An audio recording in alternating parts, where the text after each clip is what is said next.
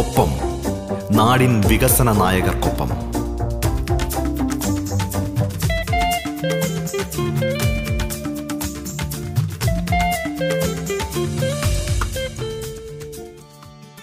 നമസ്കാരം പ്രിയ ശ്രോതാക്കളെ. റേഡിയോ കേരള ഒപ്പം പരിപാടിയിലേക്ക് ഏവർക്കും സ്വാഗതം. ബഹുമാനപ്പെട്ട കേരള കൃഷി വകുപ്പ് മന്ത്രി ശ്രീ പി പ്രസാദാണ് നമ്മോടൊപ്പം അതിഥിയായി ചേരുന്നത്. മണ്ണിനെയും മനുഷ്യനെയും കൃഷിയെയും നമ്മുടെ കാർഷിക സംസ്കാരത്തെയും കുറിച്ച് കാഴ്ചപ്പാടുകളെക്കുറിച്ച് മനസ്സ് തുറക്കുകയാണ് ബഹുമാനപ്പെട്ട കൃഷി വകുപ്പ് മന്ത്രി. സ്വാഗതം ഒപ്പത്തിലേക്ക്.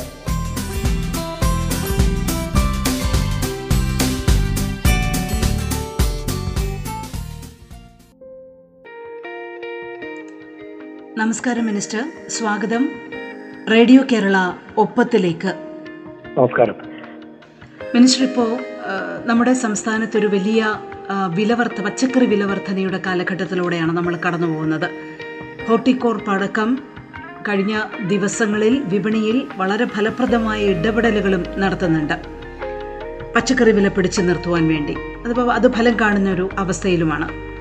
ഇത് ഈ ഒരു യാഥാർത്ഥ്യത്തിന് മുമ്പിൽ നിൽക്കുമ്പോൾ കഴിഞ്ഞ കുറച്ച് ദിവസമായുള്ള മഴയാണ് വിപണിയിൽ ഇത്ര അധികം വില വർധനവിന് ഇടയാക്കിയത്. അന്യ സംസ്ഥാനങ്ങളെ എല്ലാത്തിനും ആശ്രയിക്കുന്ന നമ്മുടെ രീതി അത് മാറാതെ ഇത്തരം വിഷയങ്ങൾക്കൊന്നും ഒരു ആത്യന്തിക പരിഹാരം ഉണ്ടാകില്ല എന്ന സാഹചര്യം നമ്മുടെ മുമ്പിലുണ്ട്. പക്ഷെ അത് ഒറ്റയടിക്കിനി മാറ്റാൻ സാധ്യമല്ല. പടിപടിയായുള്ള പ്രവർത്തനങ്ങളാണ് നമ്മുടെ മുമ്പിലുള്ള ഏക മാർഗം. അപ്പോൾ അങ്ങേപോലുള്ള ഒരു മിനിസ്റ്ററിന്റെ മനസ്സിൽ ഈ ഇപ്പോഴത്തെ ഈ പ്രതിസന്ധിക്ക് പരിഹാരം കാണാൻ ശ്രമിക്കുന്നതിനോടൊപ്പം തന്നെ ഇത് ആത്യന്തികമായി ഈ ഒരു ക്ഷാമം വിലക്കയറ്റം അന്യ സംസ്ഥാനങ്ങളുടെ ചരക്ക് പച്ചക്കറി വരവിനെ മാത്രം ആശ്രയിച്ച് കഴിയേണ്ട ഒരു അവസ്ഥ ഇതൊക്കെ മാറണം എന്നുള്ള ചിന്ത എത്രത്തോളമാണ് ഉള്ളത്? അതിൽ അതിലേക്കുള്ള നമ്മുടെ യാത്ര അത് എത്രത്തോളം സുഗമമായിരിക്കും? തീർച്ചയായിട്ടും നമുക്ക് എല്ലാ കാര്യങ്ങളിലും സ്വയം പര്യാപ്തതയിലേക്ക് എത്താൻ കഴിയുകയില്ല എങ്കിൽ വലിയൊരു മുന്നേറ്റം നമ്മുടെ നാട്ടിൽ ഇപ്പോൾ തന്നെ നടക്കുന്നുണ്ട് എന്ന യാഥാർത്ഥ്യത്തെയും കണ്ടേ മതിയാവുന്നുള്ളൂ നെല്ലിന്റെ കാര്യം എടുക്കുക. നമ്മുടെ ഭക്ഷണത്തിന്റെ ഭാഗമായിട്ട് ജീവിതത്തിന്റെ ഭാഗമായി ഇത്രയേറെ ബന്ധപ്പെട്ട് നിൽക്കുന്ന വേറെ ഒന്നില്ല എന്ന് തന്നെ പറയാം. നമ്മൾ തമാശായിട്ടെങ്കിലും പറയാറുണ്ട്. ഒരു കുഞ്ഞ് ആദ്യത്തെ ചോറ് കൊടുക്കുന്നത് മുതൽ മരണസമയത്ത് വായിക്കരി ഇടുന്നത് വരെ അരി ഏറ്റവും മനുഷ്യനോട് മലയാളി ഒടുങ്ങി എത്രമേൽ ചേർന്ന് നിൽക്കുകയാണ് എന്ന്. അത്രമേൽ നമുക്ക് ബന്ധപ്പെട്ട് നിൽക്കുന്ന വേറൊരു കാര്യമില്ല. പക്ഷെ നമുക്ക് ഒരു കാലത്തും നമുക്ക് ആവശ്യമായ അരി നമ്മുടെ നാട് ഉത്പാദിപ്പിച്ചിട്ടേ ഇല്ല ഇത് പഴയ കാലത്തും അങ്ങനെ തന്നെയായിരുന്നു. എന്നാൽ ഇന്ന് നെൽവയലുകളുടെ വിസ്തൃതി കുറഞ്ഞു വന്നിരിക്കുന്ന ഈ കാലത്ത് കുറച്ചുകൂടി നമുക്ക് ബുദ്ധിമുട്ടുണ്ട്. എന്നാൽ ഉള്ള നെൽവയലുകളെ സംരക്ഷിച്ച് കൂടുതലായി ഉത്പാദനം നടത്തി ഉൽപാദനക്ഷമത വർദ്ധിപ്പിക്കാൻ ആവശ്യമായ നടപടികൾ സ്വീകരിച്ച് അതിനാവശ്യമായ വിത്തുകളെല്ലാം നൽകി ആ തരത്തിൽ കൃഷിയെ ഫലപ്രദമാക്കി വന്നതിന്റെ ഭാഗമായിട്ട് മുൻകാലങ്ങളെ അപേക്ഷിച്ച് നമുക്ക് നെല്ല് അരി കൂടുതലായി ഉൽപ്പാദിപ്പിക്കാൻ കഴിയുന്നുണ്ട്. എന്നാലും അത് പൂർണതയിലേക്ക് എത്തുക എന്നുള്ളത് നമുക്ക് ഇപ്പോൾ ഉള്ള ഈ ചുരുങ്ങിയ ഇടങ്ങൾ കൊണ്ട് മാത്രമായി കഴിയുകയില്ല. നമ്മുടെ പറമ്പിലെ കൃഷിയടക്കം കിഴങ്ങ് വർഗങ്ങളടക്കം കൃഷി ചെയ്ത് അത് ഭക്ഷണത്തിന്റെ ഭാഗമാക്കി മാറ്റിയെടുക്കുക എന്നൊക്കെ പറയുമ്പോഴേക്കും കുറെ കൂടി നമുക്ക് ഈ സ്വയം പര്യാപ്തത എന്നത് പൂർണമായി എത്തുക എന്ന അർത്ഥത്തിലല്ല എങ്കിൽ പോലും കുറേയേറെ നമുക്ക് മുന്നോട്ടേക്ക് പോകാൻ കഴിയും. കൃഷിയിൽ അത്തരത്തിലുള്ളൊരു വൈവിധ്യവൽക്കരണം അത്യന്താപേക്ഷിതമാണ്. പച്ചക്കറികളുടെ കാര്യത്തിനകത്തായാലും ഇതേപോലെ തന്നെയാണ്.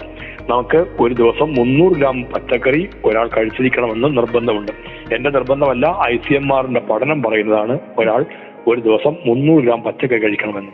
മലയാളി കഴിക്കുന്നതാവട്ടെ കേവലം നൂറ്റി അറുപത് ഗ്രാം മാത്രമാണ് എന്നും കണക്കുകൾ പറയുന്നുണ്ട്. അതിന്റെ അർത്ഥം അത്രയും നമുക്ക് പ്രയാസം നമ്മുടെ ശരീരത്തിനുണ്ടാവുന്നു എന്നുള്ളതാണ്. അത്രയും പച്ചക്കറികൾ കഴിക്കേണ്ടതുണ്ട് എന്ന് പറയുന്നത് ശരീരത്തിന് ആവശ്യമായ പോഷക മൂല്യങ്ങളുടെ കണക്കുകൂട്ടലിന്റെ അടിസ്ഥാനത്തിലാണ്. നൂറ്റി അറുപത് ഗ്രാമേ ഉണ്ടാവുന്നുള്ളൂ എന്ന് പറയുമ്പോൾ കുറവുണ്ടാവുന്നു എന്നാണ് ശരീരത്തിന് ആ ബുദ്ധിമുട്ടുണ്ടാവുന്നു എന്നാണ്. പച്ചക്കറിയുടെ കാര്യത്തിൽ സ്വയം പര്യാപ്തതയിലേക്ക് മലയാളിക്ക് എത്താവുന്നതേയുള്ളൂ. എന്നാൽ നമ്മുടെ അലംഭാവം നമുക്കുണ്ടായ ഇതൊന്നും ഒരു ശരിയായ കാര്യമല്ല എന്നൊരു ചിന്ത അത്തരം തോന്നലുകൾ പത്തായം വെറും ചട്ടി കുത്തും അമ്മ വെക്കും ഞാൻ ഒന്നും എന്ന് പറയുന്ന ഇടത്തിൽ ഉണ്ണാമന്മാരായി മാറിപ്പോയ മലയാളിക്ക് ഇതൊന്നും ചെയ്യേണ്ടതില്ല എന്നൊരു തോന്നൽ നിന്ന് എവിടെന്നെങ്കിലും വാങ്ങിച്ച് കഴിച്ചാൽ മതി എന്നൊരു തോന്നൽ എല്ലാം രൂപപ്പെട്ടു വന്ന അടിസ്ഥാനത്തിലാണ് നമ്മൾ ആ കൃഷിയെല്ലാം കൈയൊഴിയുന്ന ഇടത്തിലേക്ക് എത്തിയത്. അതുകൊണ്ടാണ് വിഷം കഴിക്കേണ്ട ഗതികളിലേക്കും നമ്മൾ എത്തിയത്. ജീവിതശൈലി രോഗങ്ങൾ കൂടിക്കൊണ്ടിരിക്കുന്ന ഈ കാലഘട്ടത്തിൽ ഭക്ഷണം അതിന്റെ ഏറ്റവും പ്രധാനപ്പെട്ട ഒരു ഘടകമാണ് എന്ന് മനസ്സിലാക്കുന്ന മലയാളിക്ക് വിഷം കഴിക്കാൻ മനസ്സില്ല എന്ന് എന്തുകൊണ്ടാണ് കരളുറപ്പോടെ പറയാൻ കഴിയാതെ പോകുന്നത്? അതാണ് ഏറ്റവും പ്രധാനപ്പെട്ട കാര്യം. ആ ഒരു പറച്ചിലേക്ക് നമ്മളെല്ലാം എത്തേണ്ടതുണ്ട്. അങ്ങനെയാവുമ്പോൾ നമ്മുടെ നാട്ടിലെ കിടപ്പ് രോഗികൾ ഒഴിച്ച് ബാക്കി എല്ലാവരും കൈ കുഞ്ഞുങ്ങൾ ഒഴിച്ച് ബാക്കി എല്ലാവരും കൃഷിയിലേക്ക് ഒന്ന് മനസ്സ് ചേർത്ത് നിർത്തുന്നതിന് ഇടവരും. അങ്ങനെ ചേർന്ന് നിൽക്കുമ്പോൾ നമുക്ക് ആ രംഗത്തെല്ലാം സ്വയം പര്യാപ്തത നേടാൻ ആവുകയും ചെയ്യും. ഒരാൾ ചുരുങ്ങിയത് അരമണിക്കൂറെങ്കിലും ഒരു ദിവസം കൃഷിയുമായിട്ടൊന്ന് ബന്ധപ്പെട്ട് നിൽക്കാൻ ഇടയാവുന്ന ഇടത്തിലേക്ക് മനസ്സിനെ രൂപപ്പെടുത്തിയാൽ വമ്പൻ മാറ്റങ്ങൾ നമുക്ക് ഈ മണ്ണിൽ സൃഷ്ടിക്കാൻ കഴിയുമെന്ന് തന്നെയാണ് എന്റെ പ്രതീക്ഷ. അതിനെല്ലാ അർത്ഥത്തിലും പിന്തുണയുമായി സംസ്ഥാന കൃഷി വകുപ്പ് കൂടെ ഉണ്ടാവുകയും ചെയ്യും. മിനിസ്റ്റർ ഒരു വലിയ കാലാവസ്ഥ പ്രതിസന്ധിയുടെ കാലഘട്ടത്തിലാണ് നമ്മൾ നിൽക്കുന്നത്. കേരളത്തിന് ഇതുവരെ ഒരു സമശീതോഷ്ണമായ ഒരു കാലാവസ്ഥയുണ്ടായിരുന്നു. മെച്ചപ്പെട്ട പരിസ്ഥിതി ഉണ്ടായിരുന്നു നമ്മുടെ കർഷകരെ സംബന്ധിച്ചിടത്തോളം അവർക്ക് കൃത്യമായി കാലാവസ്ഥ മുന്നിൽ കണ്ടുകൊണ്ട് കൃഷി ഇറക്കുന്ന രീതിയൊക്കെ വളരെ അനായാസം കഴിഞ്ഞിരുന്നു. എന്നാൽ അങ്ങനെ ഒരു സാഹചര്യമല്ല ഇന്ന് നമ്മുടെ മുമ്പിൽ നിലനിൽക്കുന്നതെന്ന് അങ്ങേക്കറിയാവുന്നതാണ്. നമ്മുടെ കാലാവസ്ഥ ഒരിക്കലും പ്രവചിക്കാൻ കഴിയാത്ത ഒരു അവസ്ഥയിലേക്ക് മാറുകയാണ്. അപ്പോൾ നമ്മുടെ കർഷകനും അതിനനുസരിച്ചുള്ള വെല്ലുവിളികളും പ്രതിസന്ധികളും ഒക്കെ നേരിടേണ്ട അവസ്ഥയുമുണ്ട്. എത്രത്തോളം ഗൗരവത്തോടെയാണ് കൃഷി വകുപ്പ് ഈ വിഷയത്തെ അഡ്രസ്സ് ചെയ്യുന്നതെന്ന് അങ്ങൊന്ന് വിശദീകരിച്ചു തരാമോ? തീർച്ചയായിട്ടും വലിയ പ്രശ്നമാണ് നമ്മുടെ മുമ്പിൽ ഇപ്പോഴുള്ളത്. പതിറ്റാണ്ടുകളിലൂടെ നാം ആർജിച്ചെടുത്ത ഒരു അറിവുണ്ടായിരുന്നു കൃഷിയുമായി ബന്ധപ്പെട്ടിട്ട്. നമ്മുടെ കാലാവസ്ഥ അതിന്റെ ഓരോ ഘടകങ്ങൾ ചൂട് തണുപ്പ് മഴ കാറ്റ് ഇതെല്ലാം കൃത്യമായ ഒരു ധാരണ ഉണ്ടായിരുന്നു പഴയ കാലത്തെ മനുഷ്യർക്ക്. അവരതിനെ ഓരോ നാളുകളുമായി ബന്ധപ്പെടുത്തി ഓരോ മാസങ്ങളുമായി ബന്ധപ്പെടുത്തി കാർഷിക രീതികൾക്ക് ഒരു രീതി ഉണ്ടാക്കി അവർ ഒരു കലണ്ടർ നമ്മൾ ഇന്ന് പറയുന്ന രീതി ഉണ്ടാക്കി. അങ്ങനെയാണ് ഓരോ ഇരുപത് ഞാറ്റുവേളകൾ ഇരുപത്തിയേഴ് ഞാറ്റുവേളകളെ അവരങ്ങനെയാണ് കണക്ക് കൂട്ടി എടുത്തതെല്ലാം. ഓരോ ഞാറ്റുവേളയ്ക്കുള്ള പ്രാധാന്യം ഉണ്ടായിരുന്നു. ഓരോന്നിനും അനുസരിച്ച കൃഷി രീതികൾ ഉണ്ടായിരുന്നു. നമ്മൾ തിരുവാതിര ഞാറ്റുവേലയുടെ സമയത്താണ് നമ്മൾ ഈ കാര്യം ചർച്ചകളെല്ലാം നടത്തുന്നില്ല വിരൽ കുത്തി നട്ടാൽ പോലും വിരൽ മുറിച്ച് നട്ടാൽ പോലും കിളർത്തു വരുന്ന ഒരു സമയമാണ് തിരുവാതിര ഞാറ്റുവേലയുടെ സമയമെന്ന് പഴമക്കാർ പറയുമായിരുന്നു. ആ കാലത്ത് പെയ്യുന്ന മഴയ്ക്കുള്ള പ്രാധാന്യം വളരെ വലുത്. ആ മഴ ഔഷധ ഗുണമുള്ളതാണ് എന്ന് വിശ്വസിച്ചിരുന്ന തലമുറ. ഈ രീതികൾക്കെല്ലാമാണ് ഇന്ന് മാറ്റം സംഭവിച്ചിരിക്കുന്നത്. ആഗോള താപനവും കാലാവസ്ഥാ വ്യതിയാനവും കെട്ടുകഥയല്ലെന്നും യാഥാർത്ഥ്യമാണെന്നും നമുക്കിത് കൃത്യമായ ബോധ്യമുണ്ട്. Inter government panel on climate change ഐക്യരാഷ്ട്രയുടെ മുൻകൈയിൽ രൂപീകൃതമായ സംഘടനയാണ്. എത്രയെത്ര റിപ്പോർട്ടുകളാണ് അവർ നമുക്ക് മുമ്പാകെ അവതരിപ്പിച്ചിരിക്കുന്നത്? ഇതാ ചൂട് കൂടിക്കൊണ്ടേയിരിക്കുന്നു മഞ്ഞുമലകൾ ഉരുകുന്നു കടൽ ജലനിരപ്പ് ഉയരുന്നു. ഇത്തരം പ്രതിഭാസങ്ങളിലൂടെ ശക്തമായ കാറ്റുകൾ ഉണ്ടാവുന്നു ചുഴലിക്കൊടുങ്കാറ്റുകൾ ഉണ്ടാവുന്നു അത് വലിയ പ്രശ്നങ്ങൾ തീർക്കുന്നു. ഇതെല്ലാം വന്ന് ഭവിക്കുന്നത് ഏറ്റവും കൂടുതലായി വന്ന് അനുഭവപ്പെടുന്നത് നമ്മുടെ കാർഷിക മേഖലയിലാണ് താണിടങ്ങളിലാണ് കൂടുതൽ കൃഷി നടക്കുന്നത്. അരിയും ഗോതമ്പും അടക്കമുള്ള ഭക്ഷണത്തിൽ ഏറ്റവും സുപ്രധാനമായ ഘടകങ്ങൾ താണിടങ്ങളിലാണ് കൃഷി ചെയ്യുന്നത്. അതുകൊണ്ടാണ് ഈ പ്രതിസന്ധി മൂലം ഏഷ്യയിലെ അരി ഉൽപാദന കേന്ദ്രങ്ങൾ മുഴുവൻ വെള്ളത്തിനടിയിലാവുന്നതിന് വലിയ താമസമില്ല എന്ന റിപ്പോർട്ടുകൾ പോലും പുറത്ത് ഇറങ്ങിയത്. നോക്കൂ നമ്മുടെ കാർഷിക മേഖലയ്ക്കാണ് ഈ ദുരന്തത്തെ എല്ലാം നേരിടേണ്ടുന്ന സാഹചര്യം ഉണ്ടാവുക. ടൗട്ടെ ചുഴലിക്കൊടുങ്കാറ്റിന്റെ പേരിൽ കേരളത്തിന്റെ കാർഷിക മേഖലയ്ക്കുണ്ടായ നഷ്ടം കോടാനുകോടി രൂപയുടേതായിരുന്നുവെന്നും നാം കണ്ടു കഴിഞ്ഞതാണ്. ഈ കാലഘട്ടത്തിൽ എങ്ങനെയാണ് നാം കൃഷിക്കാരന്റെ കൃഷിയുടെ സംരക്ഷകരായി ചെയ്യുക നമുക്ക് പ്രവചിക്കാൻ കഴിയുന്ന അപ്പുറത്തേക്ക് കാലാവസ്ഥയിൽ മാറ്റം ഉണ്ടായിരിക്കും. അതിനെ നിയന്ത്രിക്കാൻ നമ്മുടെ കയ്യിൽ വേറെ വഴികളൊന്നുമില്ല. മനുഷ്യന്റെ ആർത്തി തീർത്തിരിക്കുന്ന പ്രശ്നമാണിതെല്ലാം. അന്തരീക്ഷത്തിലേക്ക് അനിയന്ത്രിതമായി എഴുതി വിട്ടുകൊണ്ടേയിരിക്കുന്ന കാർബൺ ഡൈ ഓക്സൈഡ് ചൂട് വർദ്ധിപ്പിച്ചുകൊണ്ടേയിരിക്കുന്നതിനെ കുറിച്ച് നൈട്രസ് ഓക്സൈഡ് അടക്കമുള്ള വാതകങ്ങൾ കൂടുതലായി അന്തരീക്ഷത്തിൽ എത്തുന്നതും അതെല്ലാം സ്വയമേ വന്ന് ഭവിക്കുന്നതല്ല എന്നും മനുഷ്യന്റെ ഇടപെടൽ കൊണ്ടാണെന്നും നാം മനസ്സിലാക്കുന്നുണ്ട്. കാർഷിക മേഖലയെ സംരക്ഷിക്കുക എന്നാൽ പ്രകൃതിയെ സംരക്ഷിക്കുക എന്ന് തന്നെയാണ്. നമ്മുടെ ജീവിതത്തെ സംരക്ഷിക്കുക എന്ന് തന്നെയാണ്. അതുകൊണ്ടാണ് സമൂഹത്തിന് വലിയ ഇടപെടൽ തീർക്കാനുണ്ട് എന്ന് പറഞ്ഞത്. അതെല്ലാം ഇങ്ങനെ വന്നു പോകട്ടെ എന്ന് മാത്രമല്ല ഈ പ്രതിസന്ധിക്കിടയിലും കൃഷി ചെയ്യാൻ വേണ്ടി തയ്യാറെടുത്തുള്ള കർഷകർക്ക് എല്ലാ സഹായവും സംരക്ഷണവും ഒരുക്കേണ്ടതുണ്ട്. അവിടെയാണ് വിള ഇൻഷുറൻസ് അടക്കമുള്ള കാര്യങ്ങൾ അതിന്റെ പ്രാധാന്യമെല്ലാം വർദ്ധിച്ചു നിൽക്കുന്നത്. ജൂലൈ ഒന്ന് മുതൽ രണ്ടാഴ്ച കാലം കേരളത്തിലെ കൃഷി വകുപ്പ് എല്ലാ കർഷകരോടും വിള ഇൻഷുറൻസ് പദ്ധതിയിൽ പങ്കാളികളാവണമെന്ന് ഞങ്ങൾ ആവശ്യപ്പെടുകയാണ്. കർഷകരെ നേരിൽ കണ്ട പ്രവർത്തനങ്ങളിൽ ഏർപ്പെടുന്നതിൽ വ്യാപൃതരായിക്കൊണ്ടിരിക്കുക കൃഷിയുമായി ബന്ധപ്പെട്ട മുഴുവൻ ഉദ്യോഗസ്ഥരും. ഇങ്ങനെയുള്ള പരിപാടികളിലൂടെ കൃഷിക്കാർക്ക് സംരക്ഷണം ഉറപ്പുവരുത്തുക. നമ്മൾ പ്രകൃതിയിൽ കൂടുതൽ പരിക്കുകൾ ഏൽപ്പിക്കാതെ ഈ ബുദ്ധിമുട്ടുകളെയും പ്രയാസങ്ങളെയും തരണം ചെയ്യാൻ ശ്രമിക്കുക. ഇതെല്ലാം നമ്മുടെ മുമ്പിൽ വലിയ മാർഗങ്ങളൊന്നും വേറെ ഇല്ല എന്ന് തന്നെ പറയാം. ഈ രീതികൾക്കെല്ലാം അനുസരിച്ചുകൊണ്ട് തന്നെ ഈ കാലാവസ്ഥ വ്യതിയാനത്തെയും ആഗോള താപനത്തെയും കണക്കിലെടുത്തുകൊണ്ട് തന്നെ കൃഷിയുമായി ബന്ധപ്പെട്ട് മുമ്പോട്ട് നീങ്ങുന്നതിന് ആവശ്യമായ സഹായങ്ങളും പരിപാടികളും പദ്ധതികളും ആവിഷ്കരിച്ച് നടപ്പിലാക്കുക എന്നത് സർക്കാരിന്റെ മുമ്പിൽ ഏറ്റവും വലിയ ഉത്തരവാദിത്വവും കടമയുമാണെന്നും ഞങ്ങൾ കരുതുന്നുണ്ട്. അതിനാവശ്യമായ പദ്ധതികളുമായിട്ടാണ് സർക്കാർ നിൽക്കുന്നത്.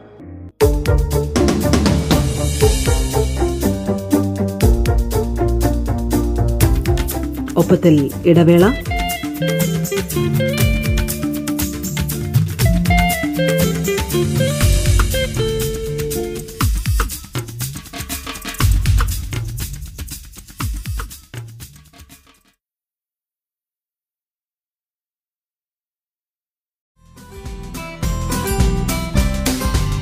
തുടർന്ന് കേൾക്കാം ഒപ്പം.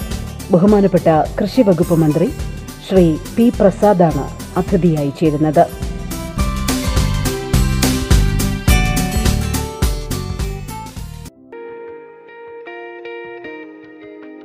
മിനിസ്റ്റർ ഞാൻ മുമ്പ് സൂചിപ്പിച്ചതുപോലെ ഇപ്പോൾ പരിസ്ഥിതിയെയും കൃഷിയെയും മണ്ണിനെയും ഒക്കെ നന്നായി അറിയാവുന്ന ഒരാൾക്കാണ് ഈ കാലാവസ്ഥാ മാറ്റവും ഇപ്പോഴുണ്ടായിരിക്കുന്ന വലിയ വ്യതിയാനവുമൊക്കെ എങ്ങനെയാണ് നമ്മുടെ കർഷകരെ ബാധിക്കുക എന്ന് നന്നായി മനസ്സിലാക്കാൻ കഴിയുന്നത്. അങ്ങനെയുള്ള ഒരാൾക്കൊരു പക്ഷേ ഫലപ്രദമായ ഇടപെടലുകളും പ്രവർത്തനങ്ങളും അതിനെ പ്രതിരോധിക്കാനും അല്ലെങ്കിൽ അതിനെ നേരിടാനുമൊക്കെ നമുക്ക് കാഴ്ചവെക്കാൻ കഴിയും.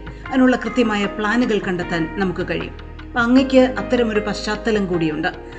ഇത് നമ്മുടെ നാടിന്റെ ഒരു രീതി പരിസ്ഥിതി സംരക്ഷണം എന്നുള്ളത് പണ്ട് മുതലേ ഉള്ളതായിരുന്നെങ്കിലും അത്ര ഗൗരവത്തോടെ നമ്മൾ ഇടക്കാലത്ത് കണ്ടിരുന്നില്ല എന്നുള്ളതിന്റെ ഒരു വലിയ ഒരു ചിത്രം കൂടി നമ്മുടെ മുമ്പിലുണ്ട്.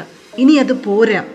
നമ്മൾ കുറച്ചുകൂടി ഗൗരവത്തോടെ ശ്രദ്ധയോടും കൂടി ഇതിനെ സമീപിച്ചാൽ മാത്രമേ നമുക്കും മണ്ണിനും കൃഷിക്കുമൊക്കെ നിലനിൽപ്പുള്ളൂ എന്നുള്ള തിരിച്ചറിവ് കർഷകരിലേക്ക് പകരാൻ നമുക്ക് എത്ര കണ്ട് കഴിയുന്നു? എന്താണ് അതിനായി അങ്ങയുടെ മനസ്സിലുള്ള പദ്ധതികൾ? എന്നേക്കാൾ നന്നായി ഈ കാര്യങ്ങളെക്കുറിച്ച് നല്ല ബോധ്യമുള്ളവർ കേരളത്തിലെ കൃഷിക്കാർ തന്നെയാണ്. അവരാണ് ഈ ബുദ്ധിമുട്ടുകൾ നേരിട്ട് അനുഭവിച്ചുകൊണ്ടിരിക്കുന്നത്. അവർക്ക് തന്നെ അതിന്റെ കാര്യങ്ങൾ കൃത്യമായ ബോധ്യവും ഉള്ള കാര്യമാണ്. അതിനെ ഫലപ്രദമായി കണക്കിലെടുത്തുകൊണ്ടാണ് കർഷകർ രംഗത്ത് നിൽക്കുന്നത്. തീർച്ചയായും ആ കർഷകരെ സംരക്ഷിക്കാൻ ശാസ്ത്രീയമായ അറിവുകളുടെ പിന്തുണയോടെയും പിൻബലത്തോടെയും ഈ വിഭാഗത്തിലെ ഈ മേഖലയിലെ ഗൗരവത്തോടുകൂടി കണ്ട് പഠനങ്ങൾ നടത്തിയിട്ടുള്ള ആളുകളുടെ സഹായത്തോടെയും സഹകരണത്തോടെയും ശാസ്ത്രീയമായ നിലപാടുകൾ സ്വീകരിക്കുക എന്ന് തന്നെയാണ് കൃഷി വകുപ്പ് ആലോചിച്ചിരിക്കുന്നത് നടപ്പിലായിക്കൊണ്ടിരിക്കുന്നതും അതനുസരിച്ചുള്ള പദ്ധതികളും പരിപാടികളുമാണ്. നമ്മുടെ നാടിന്റെ മണ്ണിൽ നമ്മുടെ പ്രകൃതിയെ കണക്കിലെടുക്കാതെയുള്ള ഒന്നും ഒന്നിനും ഫലപ്രാപ്തി ഫലപ്രാപ്തിയെത്താൻ കഴിയില്ല എന്ന് നമുക്കറിയാം. അവശേഷിക്കുന്ന നെൽവയലുകളെ സംരക്ഷിച്ചുകൊണ്ട് നമ്മുടെ കൃഷിയിടങ്ങൾക്കെല്ലാം സംരക്ഷണവും ഉറപ്പുവരുത്തിക്കൊണ്ട് നമ്മുടെ വെള്ളത്തിന്റെ അത് കുടിക്കുന്നതിന് അല്ലെങ്കിൽ നമുക്ക് കൃഷിയുമായി ബന്ധപ്പെട്ട കാര്യങ്ങൾക്ക് എല്ലാം ആവശ്യമായ ജലത്തിന്റെ കാര്യത്തിൽ അത് ഉറപ്പുവരുത്തിക്കൊണ്ട് മുമ്പോട്ട് നീങ്ങുന്നതെല്ലാമുള്ള ഫലപ്രദമായ ഇടപെടലുകൾ ഉണ്ടായേ മതിയാവുകയുള്ളൂ. കൃഷിയില്ല എങ്കിൽ ഭക്ഷണമില്ല എന്നും ഭക്ഷണമില്ല എങ്കിൽ ജീവിതമില്ല എന്നുമുള്ളതാണ് ഒരു യാഥാർത്ഥ്യം എന്നുള്ളതുകൊണ്ട് കൃഷി രംഗത്തേക്ക് ഗൗരവത്തോടുകൂടി നാം ഇടപെടലുകൾ തീർക്കേണ്ടതായിട്ട് ഉണ്ട്. അതിനാവശ്യമായ കാര്യങ്ങൾ നടപ്പിലാക്കുമ്പോൾ നമ്മുടെ പ്രകൃതിയെ നമ്മുടെ കാലാവസ്ഥയെ നമ്മുടെ മണ്ണിനെ ജീവജാലങ്ങളെ എല്ലാം പരിഗണിച്ച് കഴിയുള്ളൂ മനുഷ്യനും പ്രകൃതിയും കേന്ദ്ര ബിന്ദുവാകുന്ന തരത്തിലുള്ള ഇടപെടലുകളാണ് കാർഷിക മേഖലയ്ക്ക് അത്യന്താപേക്ഷിതമായിട്ടുള്ളത്. ഈ മണ്ണിന് നമ്മുടെ നാടിന് അത്യന്താപേക്ഷിതമായിട്ടുള്ളത്. കൃഷിയുടെ കാര്യത്തിലും അത് തന്നെയാണ് എനിക്കും പറയാനുള്ളത്. കൃഷിയെക്കുറിച്ചും അതിന്റെ നൂതന രീതികളെക്കുറിച്ചും എങ്ങനെയാണ് കാർഷിക രംഗം മാറേണ്ടത് എന്നതിനെക്കുറിച്ചുമൊക്കെ ഒരുപാട് സംസാരിച്ചിട്ടുള്ള വ്യക്തി കൂടിയാണ് അങ്ങ്. കൃഷിയെ അടുത്തറിയാവുന്ന കർഷകന്റെ ഹൃദയം അടുത്തറിയാവുന്ന ഒരു വ്യക്തി കൂടിയാണ് അങ്ങ് പക്ഷേ അങ്ങ് വെറുതെ പറയുക മാത്രമല്ല അങ്ങുൾപ്പെടുന്ന പ്രദേശം ഒരു വലിയ കാർഷിക വിപ്ലവത്തിന് വേദിയായതിന്റെ ഒരു വലിയ മുതൽക്കൂട്ടുമായിട്ടാണ് സാക്ഷ്യപ്പെടുത്തലുമായിട്ടാണ് അങ്ങ് കൃഷിമന്ത്രിയായി ചുമതല നിർവഹിക്കുന്നത്. ആ ഒരു കാർഷിക വിപ്ലവം അതെങ്ങനെയാണ് കേരളത്തിന് അങ്ങ് പരിചയപ്പെടുത്തുക? ഒരുപാട് ഒരുപാട് അത്ഭുതങ്ങളുണ്ട്. ഞാൻ പ്രതിനിധാനം ചെയ്ത ചേർത്തല തന്നെ കാർഷിക മേഖലയെ ബന്ധപ്പെട്ട് വലിയ അത്ഭുതങ്ങൾ തീർത്തുകൊണ്ടിരിക്കുന്ന ഒരു മണ്ണാണ് അത്ഭുതം കൊണ്ട് വിടരുന്ന മിഴികളോടെ മാത്രമേ അത് കണ്ടിരിക്കാൻ കഴിയുകയുള്ളൂ എന്നുള്ളത് യാഥാർത്ഥ്യമാണ്. അത്രമേൽ പ്രത്യേകതയുണ്ട് ഈ ചൊരി മണലിൽ കൃഷിയിൽ ഏർപ്പെട്ടിരിക്കുന്ന മനുഷ്യർ അവിടെ തീർക്കുന്നത്. എന്തെല്ലാം കാര്യങ്ങളാണ് അവിടെ വിളയുന്നത്? തക്കാളിയും ബ്രൊക്കാളിയും ക്യാരറ്റും ബീൻസും ബീട്രൂട്ടും ക്യാബേജും ഒക്കെ എന്തിനാ സൂര്യകാന്തി വരെ ആ മണ്ണിൽ വല്ലാണ്ട് പടർന്ന് പന്തലിച്ചു എന്ന് പറയുമ്പോൾ ആർക്കാണ് അത്ഭുതം ഉണ്ടാവാത്തത് ചൊരി മണലാണ് പഴക്കൂറുള്ള മണ്ണിന്റെ പട്ടികയിൽ നമ്മൾ പെടുത്തുന്ന ഒരിടമല്ല ആ പ്രദേശങ്ങളെല്ലാം. വലിയ തരത്തിൽ കൃഷിക്കാർ ചെറുപ്പക്കാരടക്കം കാർഷിക മേഖലയിലേക്ക് ഇറങ്ങി അതിനെല്ലാം ബന്ധപ്പെട്ട് നിൽക്കുന്നതിന്റെ ഫലമായിട്ടാണ് അതെല്ലാം ഉണ്ടാവുന്നത്. ഈ ലോക്ക്ഡൌണിന്റെ കാലഘട്ടത്തിൽ വലിയ കൂട്ടായ്മകൾ രൂപപ്പെടുന്നുണ്ട്. സോഷ്യൽ മീഡിയ രംഗത്ത് സജീവമായി കൊണ്ടിരിക്കുന്ന ആളുകൾ ഫേസ്ബുക്കിലും വാട്സപ്പിലും മാത്രമായി കഴിഞ്ഞുകൂടുന്നവർ എന്നൊക്കെ ആക്ഷേപിക്കപ്പെടുന്ന ആൾക്കാരല്ല. ആ വാട്സപ്പിന്റെ കൂട്ടായ്മയിലൂടെ കൃഷി ഇടങ്ങളിലേക്ക് ചെല്ലാൻ അവർ ഒരു പുത്തൻ കൂട്ടായ്മയെ രൂപപ്പെടുത്തിയെടുത്ത് അതിന്റെ പേരിൽ വിജയങ്ങൾ കൊയ്തെടുത്തിരിക്കുന്ന അനുഭവങ്ങൾ തന്നെ ഒരുപാട് പറയാനുണ്ട്.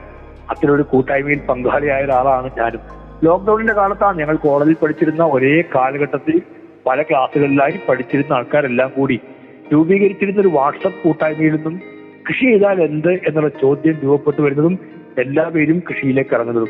സമൂഹത്തിന്റെ വിവിധ മേഖലകളിലായി വ്യാപരിച്ചുകൊണ്ടിരുന്ന ആൾക്കാരെല്ലാവരും കൂടി പാടത്തേക്ക് ഇറങ്ങിയത് ഒരു അത്ഭുതമായിരുന്നു. അത് കേരളത്തിൽ ഒരിടത്ത് മാത്രം നടന്നതല്ല. ആയിരക്കണക്കായ ഇടങ്ങളിൽ ഇത്തരം ചെറുതും വലുതുമായ കൂട്ടായ്മകൾ മണ്ണുമായി ബന്ധപ്പെട്ട് കൃഷിയുമായി ബന്ധപ്പെട്ട് അത്ഭുതങ്ങൾ തീർത്തത് കേരളത്തിന്റെ മുമ്പിലുണ്ട്.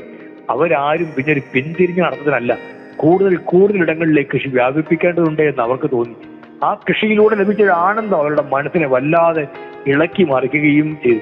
അതൊക്കെ ഒരുപാട് ഒരുപാട് അത്ഭുതങ്ങൾ തീർത്തിട്ടുണ്ട് നമ്മുടെ നാടിനുണ്ട് അതുകൊണ്ടാണ് നമുക്ക് കാർഷിക രംഗത്ത് കാർഷിക മേഖലയിൽ നല്ലൊരു ഉണർവും ഉന്മേഷവും ഈ കാലഘട്ടത്തിൽ പ്രധാനം ചെയ്യാൻ കഴിയുന്നുണ്ട് എന്നും അതിനെ തുടർന്ന് കൊണ്ടുപോകാൻ കഴിയുമെന്നും ഞാൻ ശുഭാപ്തിയോടുകൂടി തന്നെ വിശ്വസിക്കുന്നത്. കേരളത്തെ സംബന്ധിച്ചിടത്തോളം ഇപ്പോൾ ചെറുകിട കർഷകരും അതുമായി ബന്ധപ്പെട്ട പ്രശ്നങ്ങളുമാണ് വലിയ അളവിൽ നാം കൈകാര്യം ചെയ്തിട്ടുള്ളത്. കേരളത്തിന്റെ ഒരു ഭൂപ്രകൃതിയും അതിന്റെ ഒരു പൊതു സ്വഭാവവും അനുസരിച്ച് വൻകിട ഫാമിങ്ങിന്റെ സാധ്യത എങ്ങനെയാണ് സംസ്ഥാനത്തുള്ളത്? അതെങ്ങനെയാണ് അങ്ങ് മനസ്സിലാക്കുന്നത്? അതിനെക്കുറിച്ചൊന്ന് സംസാരിക്കാമോ വൻകിട ഫാമിംഗ് എന്നതിനെ കുറിച്ച് ഗൗരവതരമായി ആലോചിക്കേണ്ടതുണ്ട്. ഏതെല്ലാം മേഖലകളിലാണ് എവിടെയെല്ലാമാണ് എങ്ങനെയെല്ലാമാണ് അത് നടപ്പിലാക്കുക എന്നെല്ലാം ഉണ്ട്. നമ്മുടെ കാർഷിക മേഖലയ്ക്ക് നമ്മുടെ പ്രകൃതിക്ക് നമ്മുടെ പാരിസ്ഥിതിക സന്തുലിതാവസ്ഥയ്ക്ക് അനുയോജ്യമായതാണ് നമ്മൾ ഈ നാട്ടിൽ കൃഷി ചെയ്യേണ്ടത്.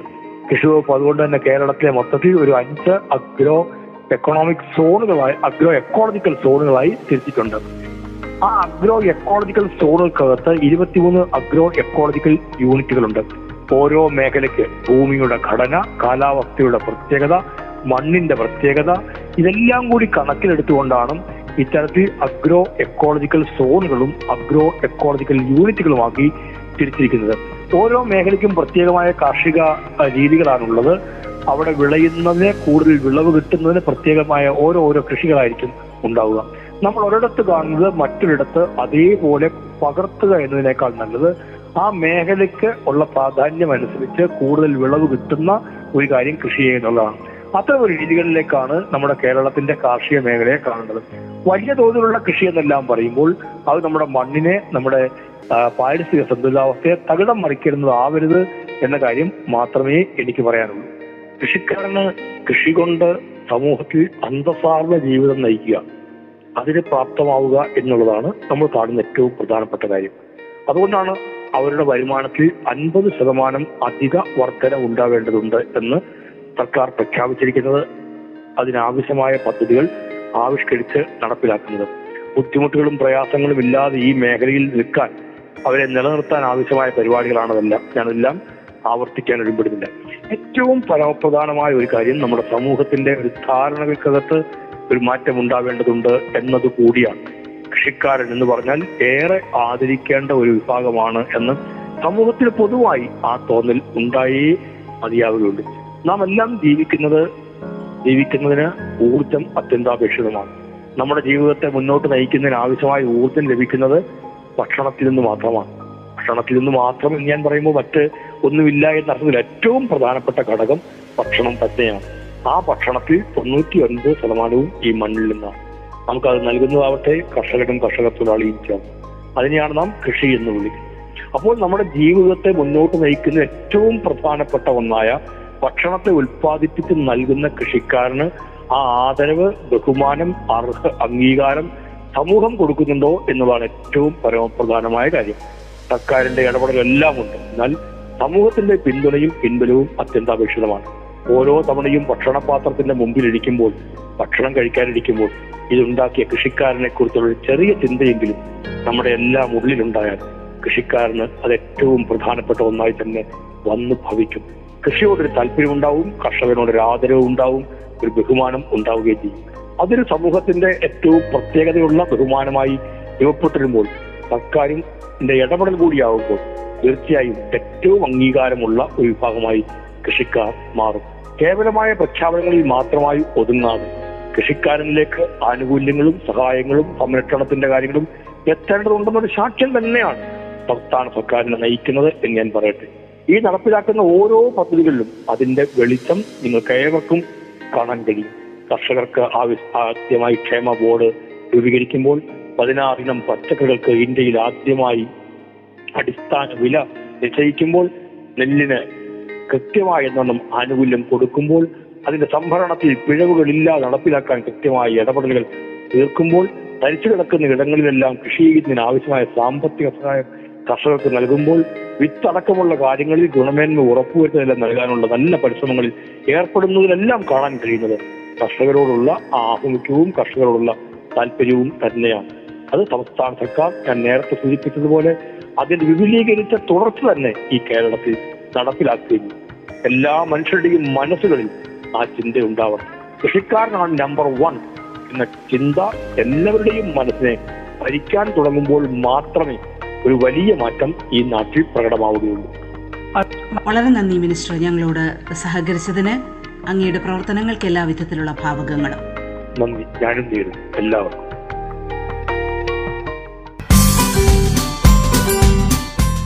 ബഹുമാനപ്പെട്ട കൃഷി വകുപ്പ് മന്ത്രി ശ്രീ പി പ്രസാദുമൊത്തുള്ള അഭിമുഖത്തിന്റെ ആദ്യ ഭാഗമാണ് നിങ്ങൾ കേട്ടത്. ഒപ്പം ഇനി അടുത്തയാഴ്ച ഇതേ സമയം നമസ്കാരം.